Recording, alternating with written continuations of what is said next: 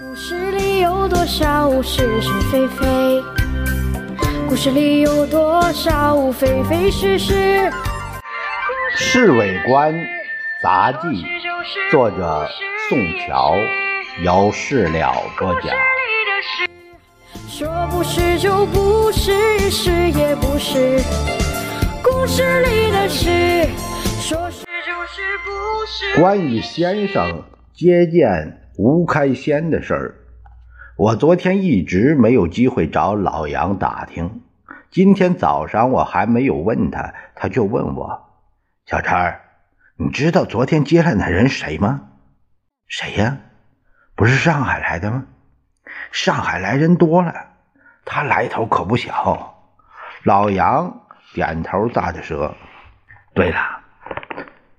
他昨天看见魏师长时，说是带来个陈公博和周佛海的信。我若有所悟，岂止他们两个人的信呢？还有日本人的信呢！日本人的信，我简直不敢相信自己的耳朵。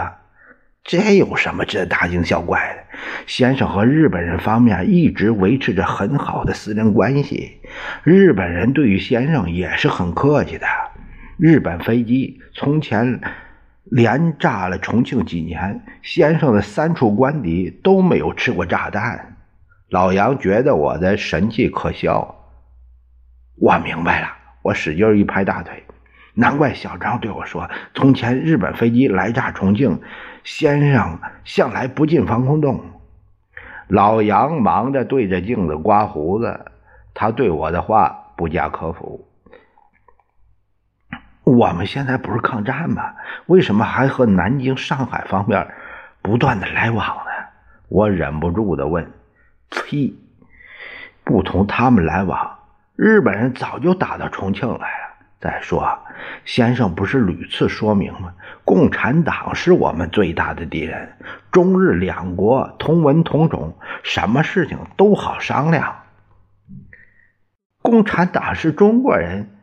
不是更好商量吗？我问小陈你留神自己脑袋。老杨板起了脸孔。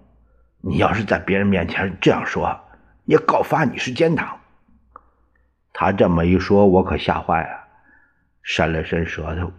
老杨这时刮完了胡子，正往脸上涂雪花膏。他看我一声不响，对我说。